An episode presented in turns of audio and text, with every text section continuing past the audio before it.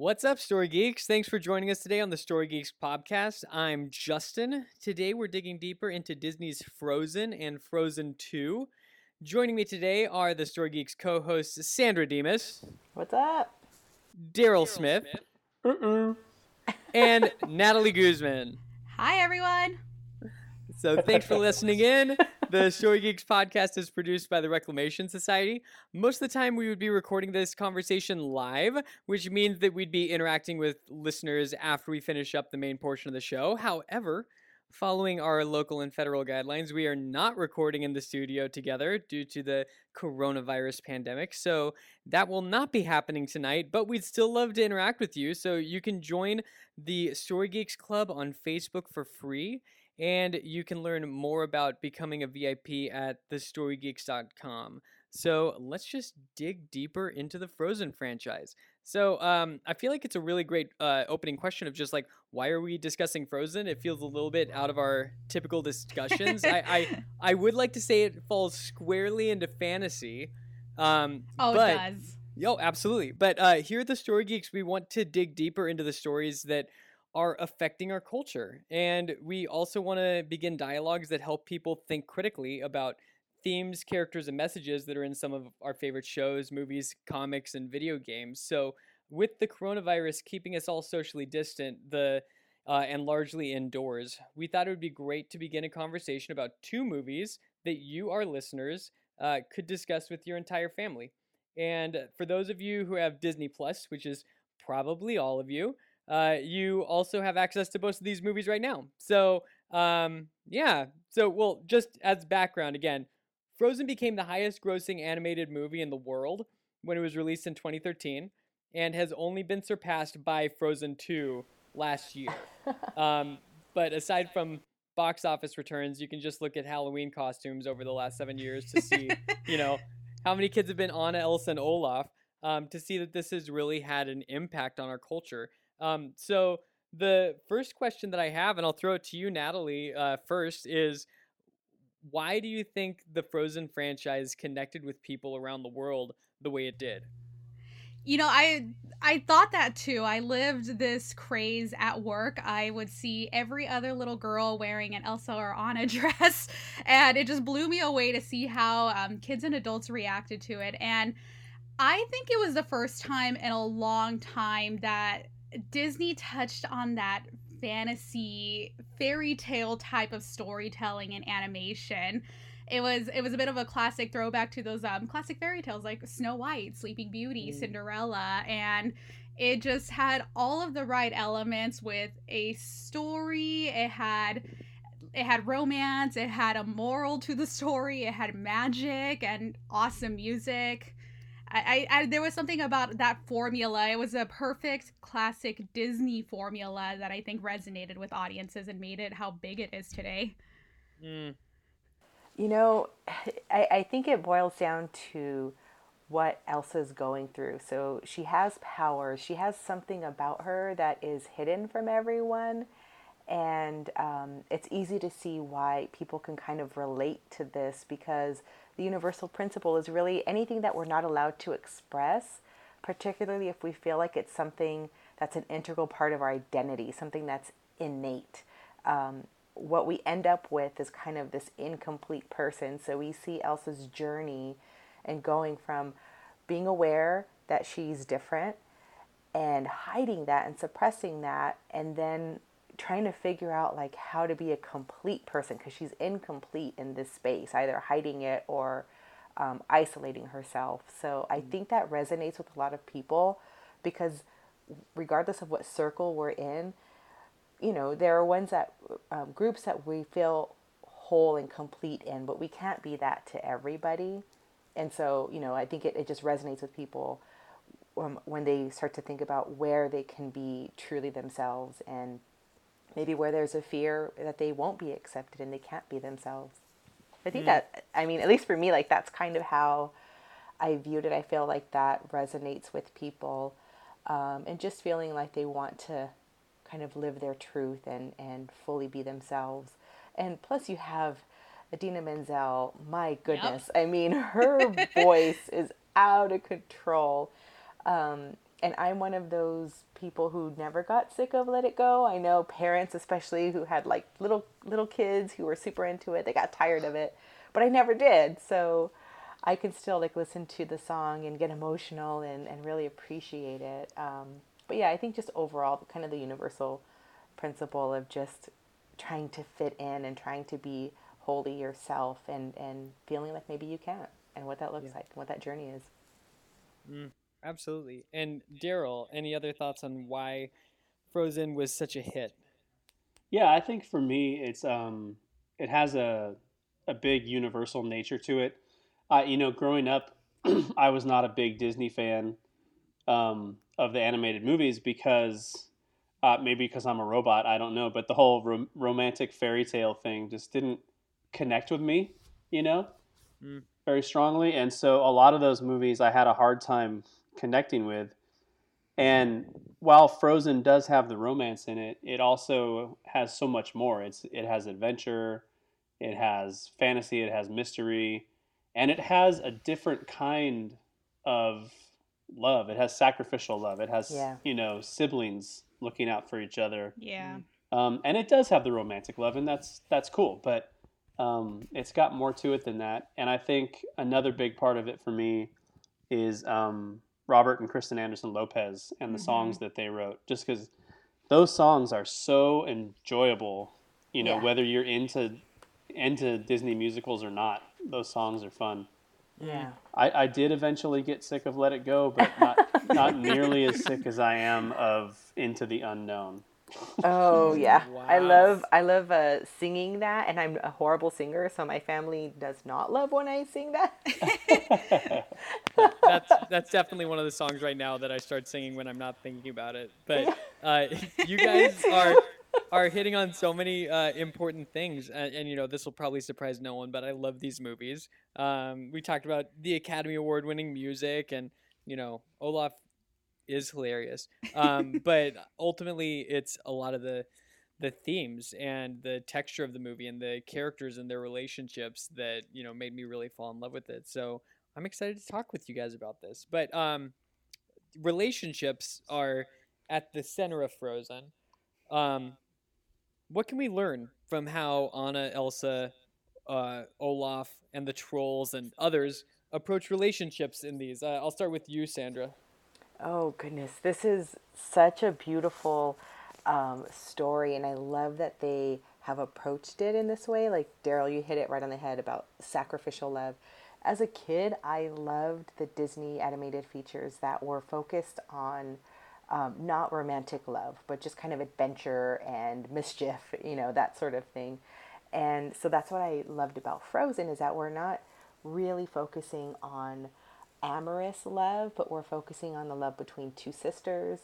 And, um, you know, I've had a sister and I miss her terribly. And um, that is, I think, part of the reason why the, the films resonated so much for me because you see the love between two sisters and you see you see that that Anna's trying to love Elsa even though Elsa like doesn't see it and she doesn't um, receive it um, but you see her her willingness to do that. And then we have these trolls talking about about love and um, about sacrificing about being willing to um, you know th- like love to the point of, of thawing a frozen heart. Um, the trolls are, are so wise you know and they're like these funky little characters. But they're expressing a type of love that we might immediately think is amorous, but it isn't. And so all throughout this this story, we see what it what it means to love and mm-hmm. truly love, um, because it is um, sacrifice. Like sacrifice is part of loving, and um, and again, it isn't just the amorous love, but it's a love between two sisters. It's a love between a snowman and on a like it's just that sacrifice I, mm-hmm. I love and there's that word but I, I love that we we see that in multiple characters that they're willing to sacrifice to suffer um, to put themselves below someone because of how much they love them mm. and that reminds us of something you know yeah, no, we're we're gonna be talking more about this. um, Daryl, uh, what what are some things that you see that this movie and these characters teach us uh, about relationships?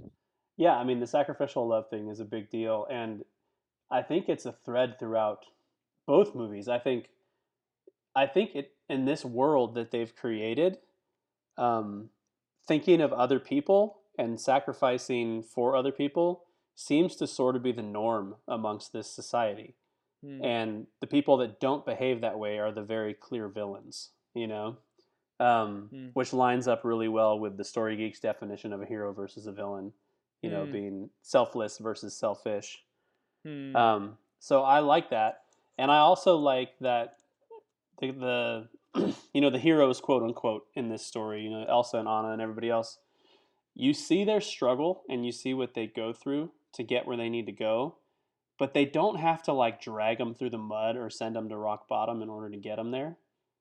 You see that happen in a lot of stories where the hero falls from grace really, really far in order to climb back up, um, which is a great dramatic story. But what you see in Frozen is almost a little bit more true to life. It's just an internal struggle that you have to work your way through mm. and put other people first as you do it. Yeah. What what I really liked about the two of them is that well, I know Disney has been notorious for putting out those romantic fairy tales that always end with that happily ever after, and then it's assumed that everything is perfect after that, which we clearly know in our lives and with real relationships, romantic ones, that's not the case at all. Relationships are a continued piece of work and they're sacrificial love too. And I love that they show that develop with uh, Anna and Kristoff that it shows audiences, especially children watching these movies, that it's not just love at first sight and happily ever after. It is a continual work.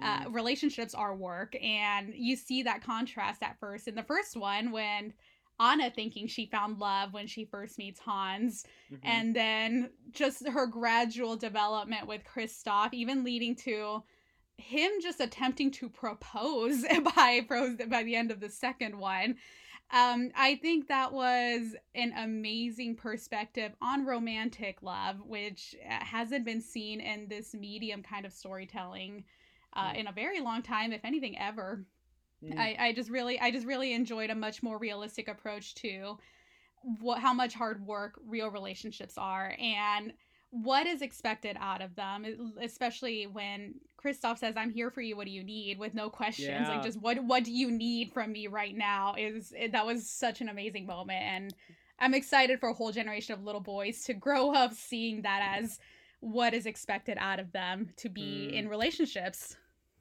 Yeah, and then he immediately says, "You got it," and does it. I, yes, yeah. yes. I love that moment. Um, so one of the things that I loved from the first Frozen movie is the use of doors. Um, Anna and mm-hmm. Elsa both use doors and approach relationships really differently. Elsa, obviously, kind of throughout the movie, is closing doors, and that's pretty prominent. But I think it's interesting that Anna is on the other side, opening a lot of doors. Uh, even has the song "Love Is an Open Door." Yes. And with Hans, uh, opens like all the doors in the castle and goes, mm-hmm. you know, mm-hmm. running throughout the whole place and up on the roof and dancing all the all night away. And so if we think about the castle as kind of, you know, these girls' hearts, you know, and doors as kind of boundaries, I feel like these two sisters give us two opposite approaches to relationships oh, where, completely. you know, boundaries yeah. are either too rigid or too lax. Mm-hmm. Um, and so we end up at the end of the first Frozen movie where they have the townspeople invited into the courtyard, but you know the castle is preserved for them and more intimate relationships and things like that. And so I just think uh, even the use of space um, uh, is a really interesting kind of visual metaphor for relationships in these movies. So I think we could dive into this forever, but I'm going to oh, keep yeah. moving on. So, uh, Daryl, this next one's going to you. Um, there are a variety of responses to Elsa's powers. Um, her parents hide her and encourage her to conceal, don't feel. The Duke of Weselton calls her a monster. And uh, Anna always seems to accept her sister just as she is. Uh, so, what do you guys think Anna's Elsa's rep, uh, Elsa's powers represent, if anything? Um, and uh, what can we learn from the various responses to her pow- powers? So, we'll start with Daryl. Yeah, I think um, as far as what the powers themselves represent, um, I think for me, I'll set that part aside and let Sandra and Natalie tackle that one. But what I'm what I love about it is the responses to it and um, the idea that people are afraid of what they don't understand. Mm. Um, mm-hmm. But the most intriguing part of it to me is actually Elsa's response to it herself. Because on the surface, it would seem like she's hiding because, you know, she's afraid of what's inside of her or she feels shame or whatever that may be. But I think when you look close at it, the reason she's hiding and trying to keep it under control is because she loves Anna and because she accidentally hurt Anna when she was a little kid. So I think it really is an act of love on her part because she doesn't know what's going to happen if everybody knows about her and she doesn't even know if she can control what's inside of her. So I feel like it is a potentially misguided, but uh, an act of love for her to try and conceal it, which is, I think, one of the reasons that the first movie resonates so well, where maybe the second one doesn't, because the you know the secret's out and you don't have that tension anymore. Um, but yeah, I think that's what's fascinating. And then I also think, um, as far as Anna accepting it, you know, she just wants to be close to her sister, and she's willing to accept anything in order to make that happen.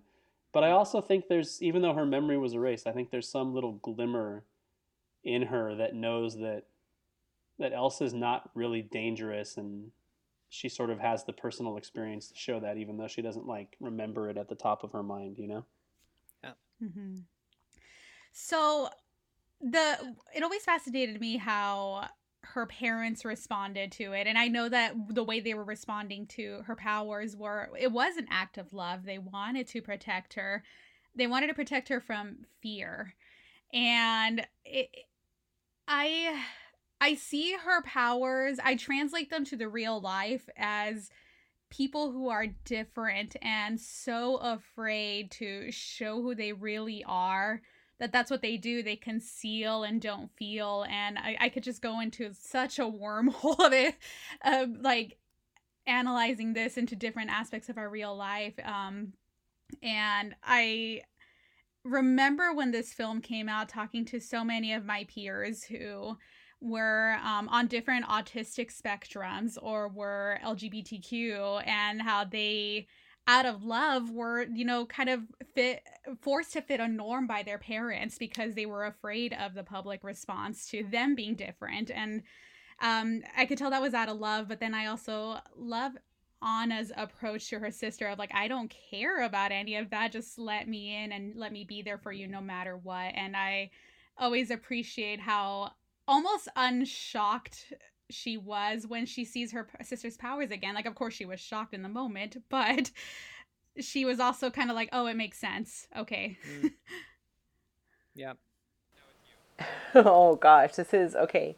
So, um, Elsa's powers, I mean, and, and the whole concept of concealing and not feeling, uh, what Natalie's saying is, is absolutely right. You know, people have speculated that Elsa is um, is gay and it definitely is something that I think resonates with with those in the LGBTQ community that this is something um, they live through this idea of hiding who you truly are um, out of love, but really the bigger motivation is is fear.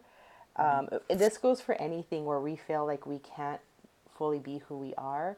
Um, when fear is the driving motivator, like that's not um, that's not a, a good space to be. Um, so, you know, thinking of, of Elsa's powers and kind of what they represent, I mean, it's it's kind of the, the good and the bad of anything. Um, the bad side of, of her powers would be that she can create things that are cold, um, icicles and abominable snowmen and, and things that are, are like kind of holding her in this ice castle that keeps her sheltered from the outside world. Or she can create snowflakes and snowmen and they can go sledding. And so it's kind of this um, juxtaposition where when you have um, something about you, it can be used for good or be used for bad. And and she's learning that. She's trying to figure out how to not suppress it, but then not use it in a way that's bad, but actually use it from a place of, of love. And um, so I think it's just so fascinating to see that unfold. And and I don't think that Anna doesn't care about her powers. I think she does care about them. Um, she loves her immensely, and she's so desperate for love that she's willing to um, accept anything that resembles love, including Hans, you know, just uh, meeting him and immediately getting engaged. So she's just so eager for um, for love, and I think that when we look at what um, Elsa's powers kind of represent and look at what how they affect Anna, we see this um, desire for love, but really what's motivating them initially is fear. So Anna's fearful that she's not going to find love, and Elsa is fearful of who she really is. Yeah. Mm-hmm. Um, we we have spent a lot of time talking about love already in yeah. this podcast because I mean that's that's a huge theme um, throughout these movies um, and how different people define love and kind of asking what is love really um, and so, uh, you know, acknowledging that we've already talked a bit about it, um, one of the questions I had was uh, just many movies address love in one way or another. Um, how do you feel Frozen did in addressing this topic? Um, and I'll, I'll, throw that to you first, Natalie. I think it did great. I think uh, the love shown between the two sisters is wonderful. I love that that was the the primary showcase of love as opposed to mm. romantic love, which was there. Uh, but I think they did great. Yeah. Um, I feel like um, one of the things that we see, kind of going back to last question with Elsa's power, um, is things are done best in relationship. So, you know, whenever people are isolated, you know, or as the trolls say, when people are mad or scared or stressed, um, that people kind of act out in one way or another. Um, they do. Whether that's Elsa isolating or Anna, you know, seeking affection and attention wherever she can get it. Um, you know, but then I think, you know, one of the cutest ways that Elsa's powers are demonstrated are building a snowman with her sister. And, you know, just that there's something about being fully you in a truly loving relationship um, that's depicted as a good. Um, yeah. Uh, Sandra, do you have any th- any thoughts on just how Frozen did depicting love?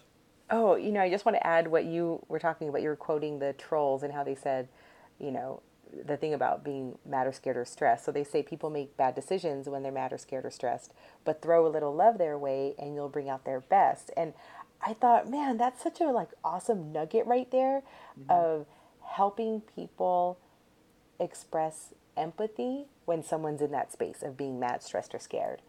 And I don't know if I have heard that message um, kind of so overt, you know, but it but it was in that in I think it was the song um, where they were singing it. But um, it is. But yeah, it's just I, I thought that was such a good um, way to talk about love Mm. Um, again, it's not amorous, but it's talking about, hey, like if somebody's having a bad day, um, throw some love their way and you will help them mm. be better. You'll bring out the best in them. Like that's really such a wonderful message. And I think of like little kids getting that message and going, oh, okay, like maybe their siblings being, you know, a pain to them, but maybe it, maybe it helped little kids even to understand that they can they can help someone out by just throwing some love their way. Yeah, and I feel like that's a very underrated song in that movie. It is. But it is. But that those concepts are put to song, you know, so that that can get stuck in your head, not just an idea that's talked about or something like that is also important. Um, Daryl, any thoughts on that? Yeah, I mean, I think they do a good job too. I will say, um, uh, I would, I still really love what Moana does. I love the way that Moana ends by literally defeating the villain with love. Yeah. Um, Mhm. You got me I there, think that's really cool. But I do think Frozen does a great job. I think Frozen, um, you know, the sacrificial love in the movie is just front and center the whole time, and Mhm. um, you know, I'll let my boys get that message pounded into their head anytime. So, Yeah. I think it's Yeah. great.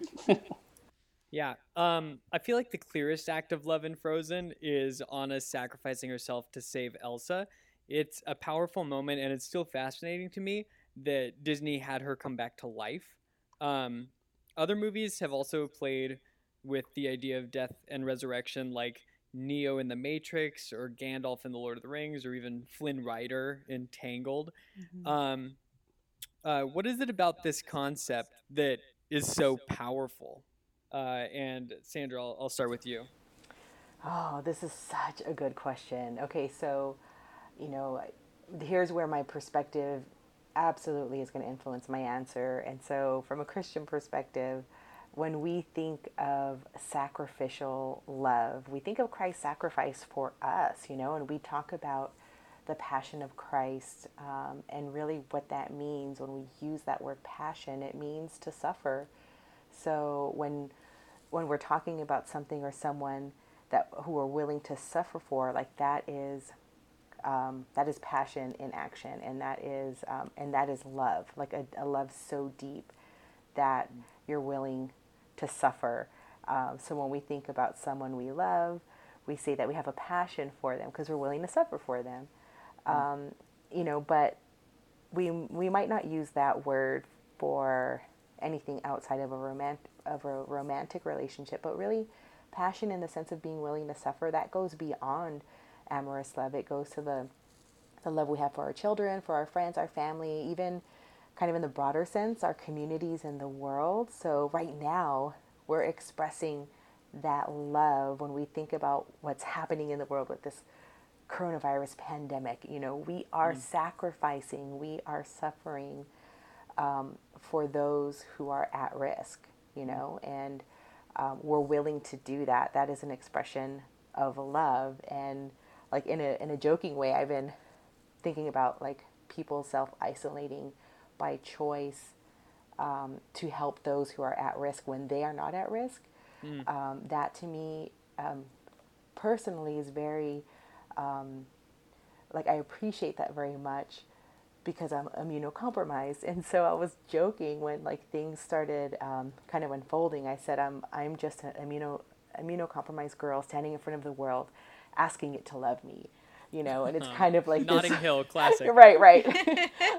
but it's that idea of like, hey, will you love me by doing this, by sacrificing, and um, and you know that's something that for Christians that resonates, but but just for the a general sense, if someone isn't a Christian, that we still want and appreciate and are humbled by that sort of love where someone is willing to sacrifice for us. And so those stories that convey that are very meaningful to us, even if we don't necessarily point to a Christian faith. We point to something that um, that is uh, it's just meaningful to us to have someone love us to the point of being willing to sacrifice.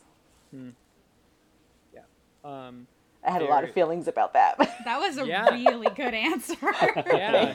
And uh, there, you know, I come from a, a similar background, and so you know, there was a, a Bible verse that came to my mind that greater love has no one than he who lay down his life for a friend, and Yeah. that's just like if we're if Frozen is saying, you know, the act of true love in this movie is a sister sacrificing herself for her sister you know that's just it's just an incredible depiction and then you know another thing that we could just talk about forever is there's a different verse that says perfect love casts out fear Yes. um, and there's just like this you know parallel relationship throughout that movie of love and fear Oh, So, yeah. yeah this- Completely. these, these movies man i love them Preach. um, but uh, Daryl, uh, any thoughts on this question? Well, man, what is there that Sandra didn't already say? Sorry. I have a lot of feelings, guys. well, but they're great. You nailed it. Um, I, I, guess the one thing I would add is I think um, you see a lot of a lot of movies with big sacrifices like this, um, and they're very moving. They're very moving, and it's awesome to see that type of sacrifice.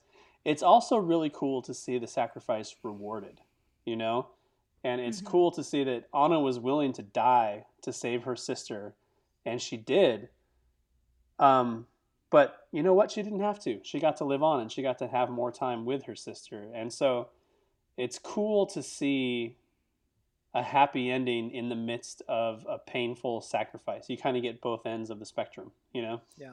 Yeah. Yeah, there were definitely consequences for her action, both good and bad, but then yeah, the the reward for them absolutely. Yeah. Um, Natalie, anything you wanted to add? Yeah, the last thing I would add is what that sacrifice means and what's powerful about it is it means a second chance and yeah. now the sisters after years of spending so much time apart and so much pain in the miscommunication of their lives mm. they get a second chance they get to live their lives as loving sisters and move forward to the next journeys of their lives together mm and then we got to see it last year in the theaters. And yeah. we're gonna jump and we're gonna jump to frozen 2 now. But actually before we jump to frozen 2 um, did you guys see the uh, short frozen film olaf's frozen adventure? Yes. Okay. So i feel like it had the misfortune of being the short film in front of coco and it got like some pretty bad responses because of that. But so it's I don't know if you've seen it since then, but it's a great little 22 minute movie.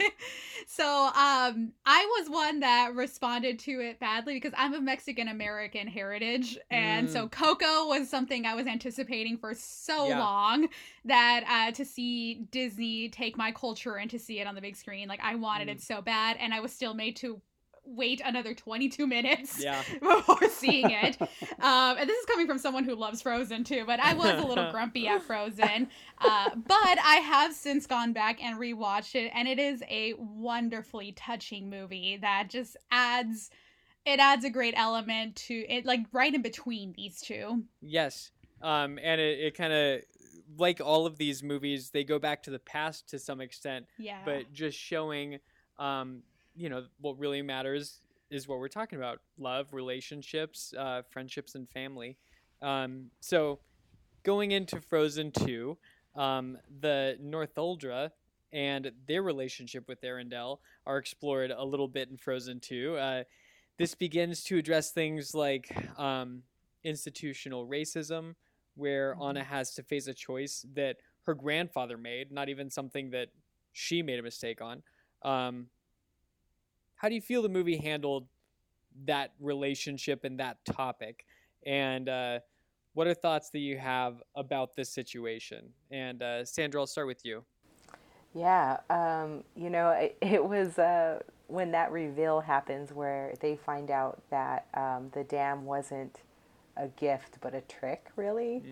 Mm. Um, I mean, it, it's something that we're more and more aware of that whoever wins they rewrite history to show mm. themselves as being kind mm-hmm. or doing the just thing. And that's just what's going to happen, unfortunately, um, with history, you know. So it, it you know makes makes one think of that of like okay here is is history that you know it was taught to them that this was a kindness but it really wasn't um, they took advantage of the forest powers and um, you know, then this mist locked everyone out. And um, then you have these two sisters who are um, two parts, or, you know, they're, they're one, but representing two parts, you know, from their mom and, and dad's side.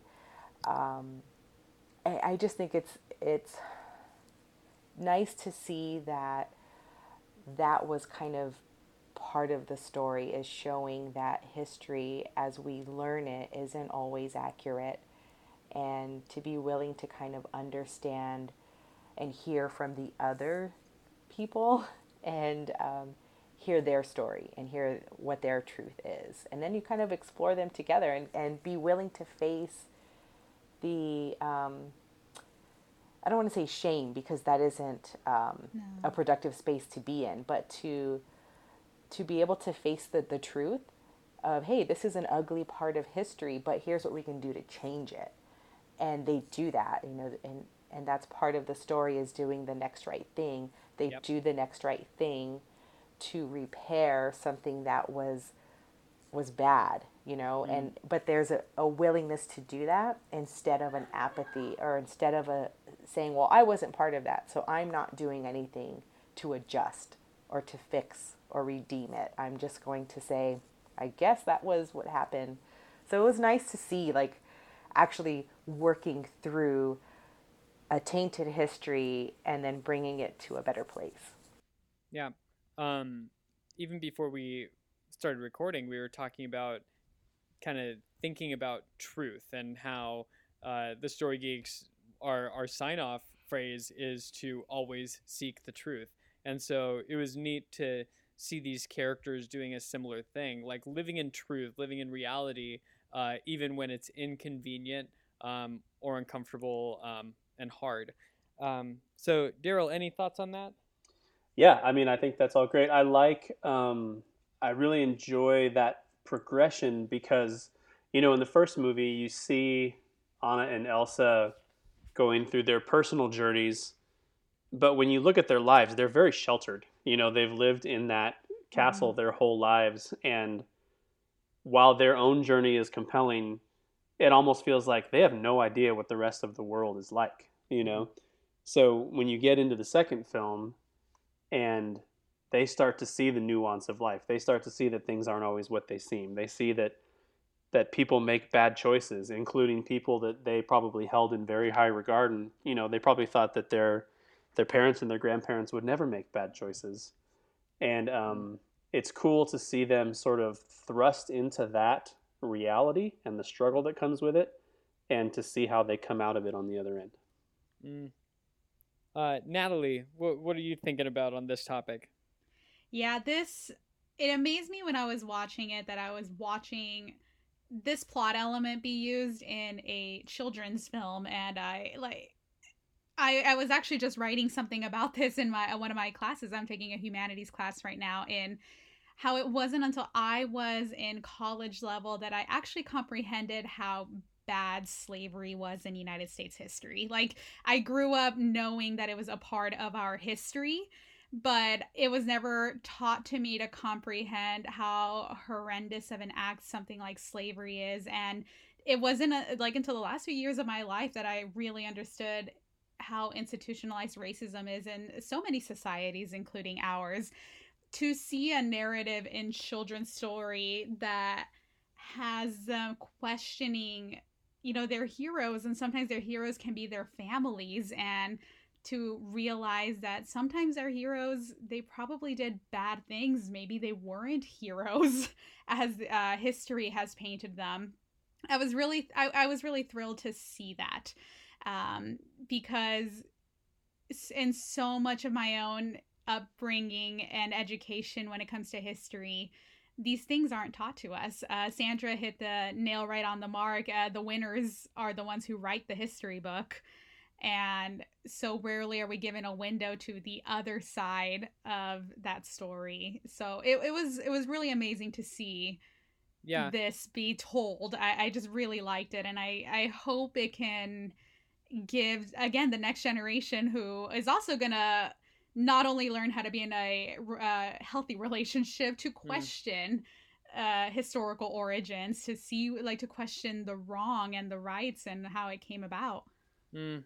Um, and with topics like this, I, I think Disney's been putting out some pretty incredible uh, content recently, um, uh, especially just advice on how to live well. Um, the live action Cinderella invited uh, Mhm. viewers to have courage and be kind.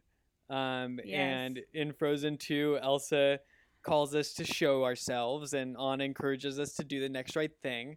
Um, I'm, I'm just curious, uh, Daryl, was there any kind of life lesson, either you know, for you or for your sons, um, that you walked away from Frozen 2 thinking about?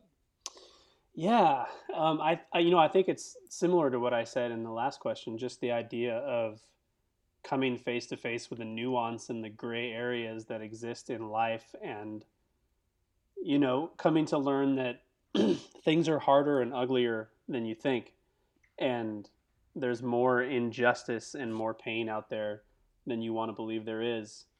But when you come face to that, you still try to do the right thing.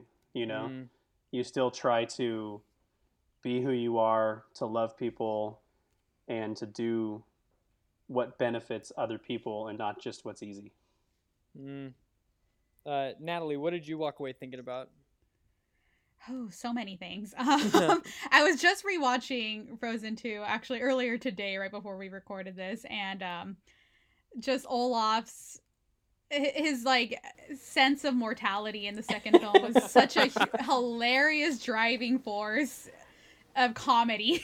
yeah. Um, which I just loved it so much, and his whole song of this will all make sense when I am older. I can't help but feel like that even right now to me that is resonating with the current circumstances that are happening in the world. Yeah. Just as an adult, I'm like looking at myself and I'm thinking about how kids look at me like, oh, she's a grown up. And I feel nothing like a grown up. Even I'm still trying to figure out when mm. all of this will make sense. Mm. Um, so I thought that was a great takeaway that almost not, nowhere in time will things make perfect sense. Um, but of course, I, I, I was really moved by.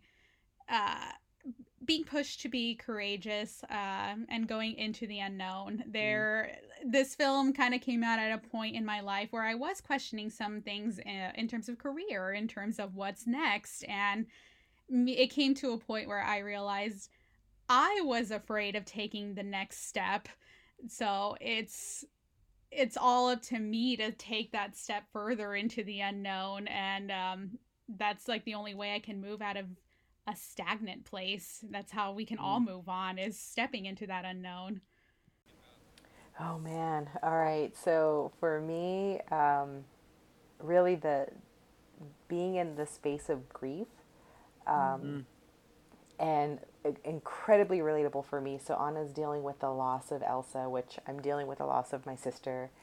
And um, so grief will always, I think, resonate deeply with me. But so many of us have lost people, so I'm not alone mm-hmm. in that, you know. And and there's there's a bit of a comfort in knowing that I'm not alone in my grief. Um, but in rewatching Frozen 2 and thinking about what we're going through right now with this pandemic, um, a lot of us are grieving because we've lost something. If it's not a person, then we've lost you know, graduations or jobs or financial stability.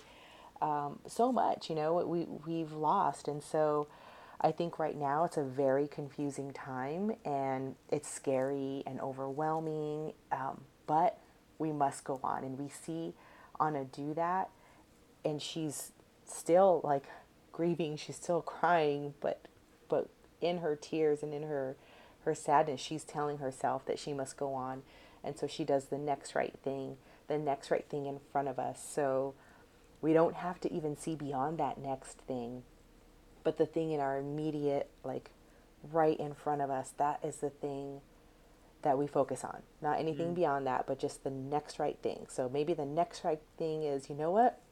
taking a shower today. That is the right thing for me to do, mm. and that's mm. all I'm going to focus on right now. Or, you know, the next right thing is stop eating so many carbs. I mean, that, I, am not, I'm projecting, but, uh, but you know, but, but it can be as simple as that. Like, what is the next right thing? Um, and so, yeah, when I first watched the movie, but then also now rewatching it, um, that was the takeaway for me is, is doing the next right thing.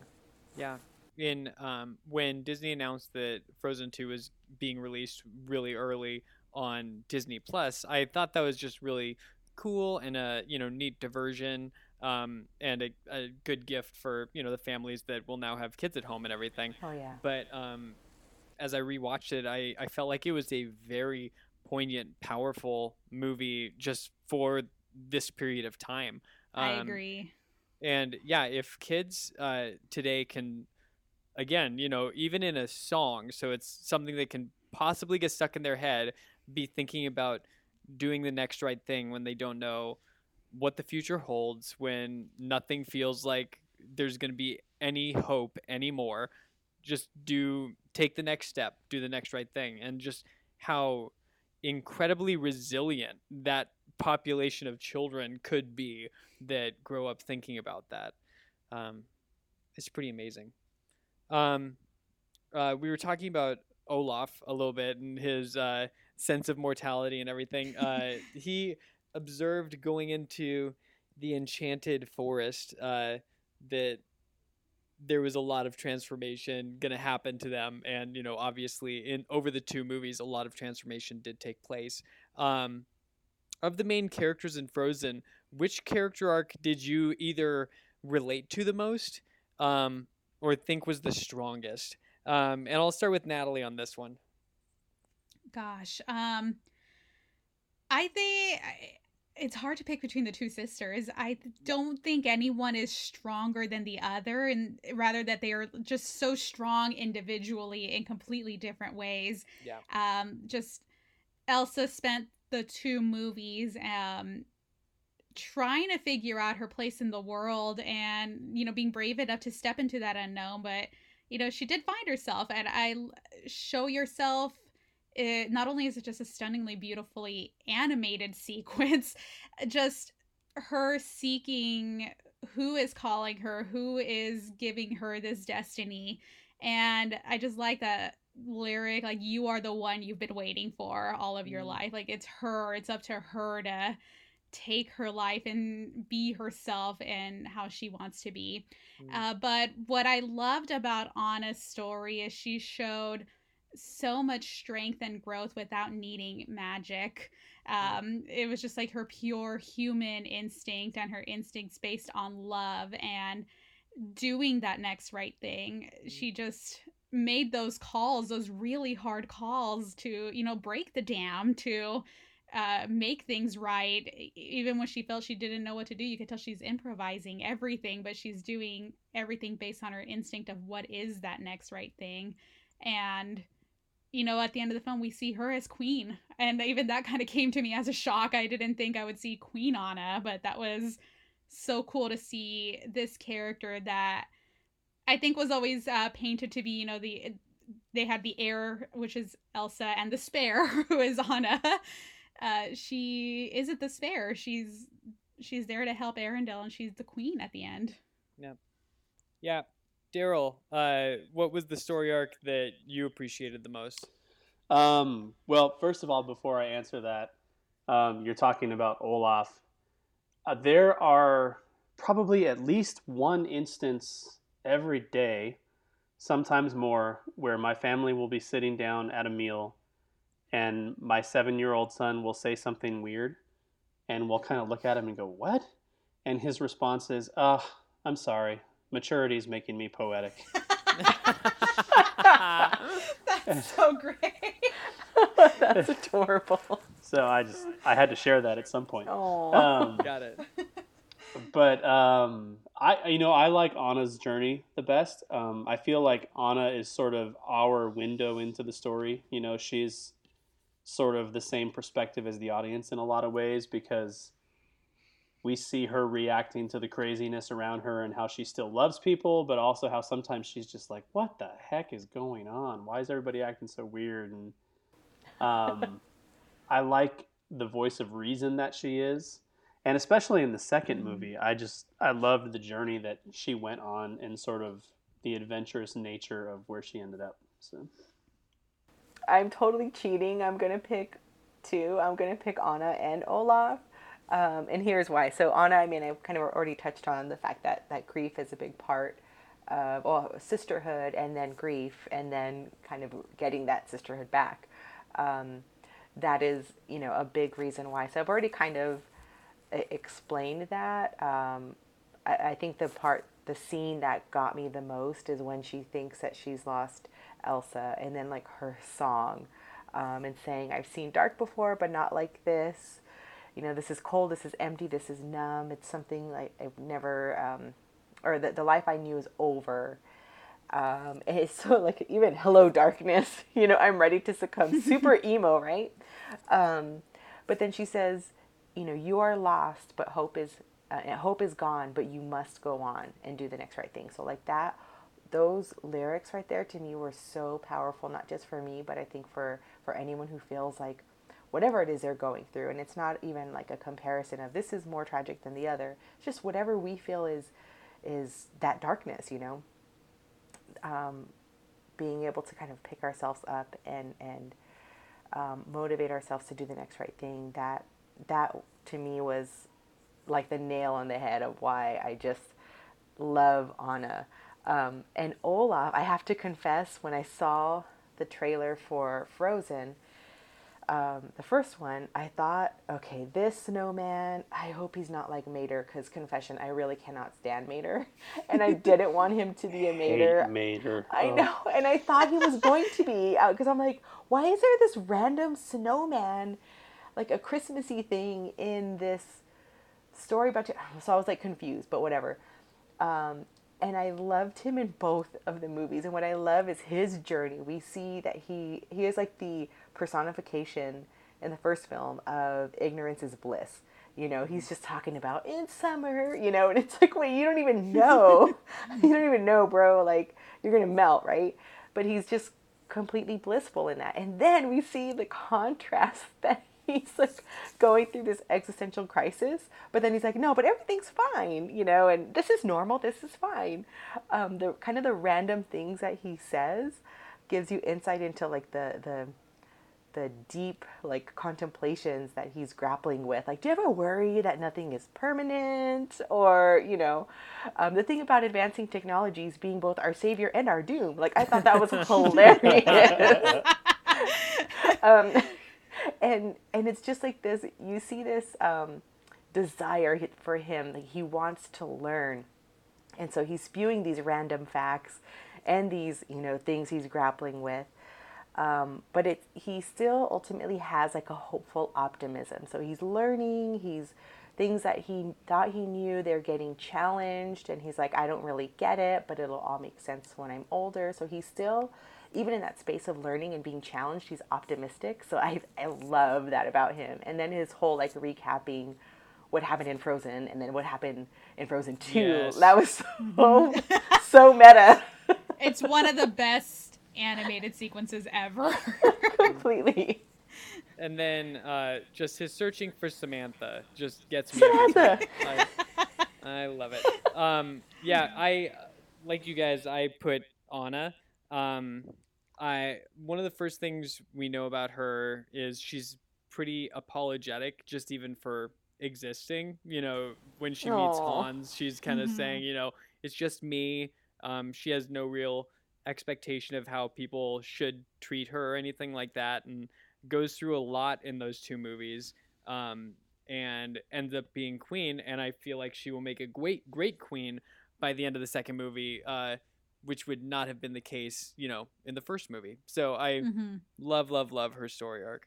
Um, well, now would normally be the time that we'd go to some questions uh, from Facebook, uh, but we can't do that right now.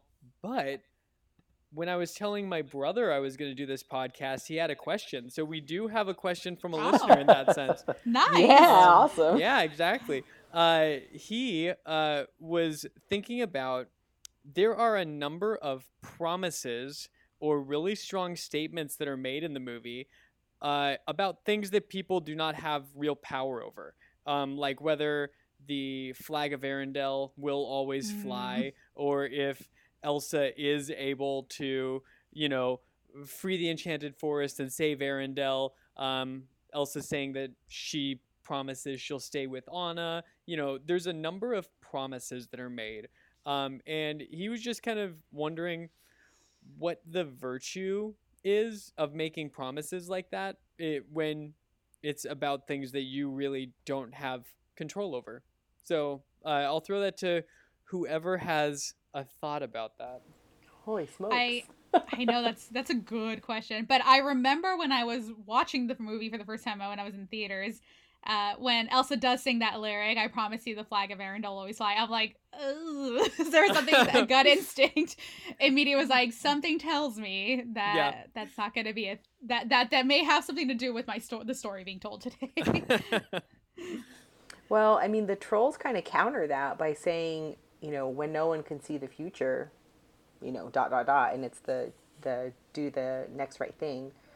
Um, So I don't know, but I, I think just the the idea of giving a promise that you can't necessarily fulfill. I mean, I don't know if we're like signing up to do that, but in in a sense, we we have a, a hope that things that we are working toward and committed to that those will come to fruition. So in a sense, like we're kind of promising when we hope we promise. Um, so when Elsa promises to stay with with Anna, she hopes that and is I think working toward that, but things shift, you know. So I don't know if it's like a a bad thing. Yeah, just interesting. So, Yeah. It's interesting, yeah, because Yeah. you want to. Uh, Elsa really does want to keep her people safe. She does want to uh, uh, free the Enchanted Forest. She does want to be, but like, yeah, it's those are such lofty promises. Yeah, It sort of struck me as just being like trying to heighten the adventure side of it. You know, like Mm. it almost seemed a little out of place when I when I watched it. I, you know, she said that, and I'm like, all right, you're not Aragorn, you're not William Wallace. you know, like like chill out. so, Um, so uh, I mean, there's a lot to take in between the two movies. So I'm just curious if you guys have any closing thoughts, uh, or anything that you know I didn't prompt you to say that you're thinking about. I do, and it's definitely that as soon as the lockdown is over, I think we should all just sing for the first time in forever and just be so excited to see people and to have people over and have a ball and like a literal ball, you know, just like gowns and stuff. I don't know. I when I watched it, I'm like, "Oh, that's how I feel because I'm an extrovert in an introverted forced introverted life right now and Yeah. oh, yes. I thought you were going to say the first thing we need to do was go to Disneyland, which is almost the same thing. But oh my gosh. Yes, that too. Daryl, That do was you have all I any had. closing thoughts? uh, no, I don't. Awesome, and Natalie. la- la- last but absolutely not least. um, I adore these movies so much. I think they were released uh, way too late in my life because I would have loved to have been a little girl running around pretending to be an ice queen like Elsa. Awesome. Well, it has been a pleasure talking with you all about this. Um, and uh, Sandra, what was our last podcast? It was on Universal Monsters, right? I mean, maybe, yeah. And I was on that one too. because I am large, I contain multitudes. But I, I just love the diversity of Yeah. stories that we talk about because, you know, again, there is diversity in storytelling, and uh, different stories mean different things to so many people. So hopefully, uh, this will be something that will allow uh, some parents to talk to their kids about, you know, a, a movie that could easily be just tossed aside as you know a princess movie or a cartoon um, when i really think there are some incredible things that uh, we can learn for our lives oh, yeah. Agreed. yeah, definitely. Well, I guess that's it for today's show, isn't it? Yes. Yes.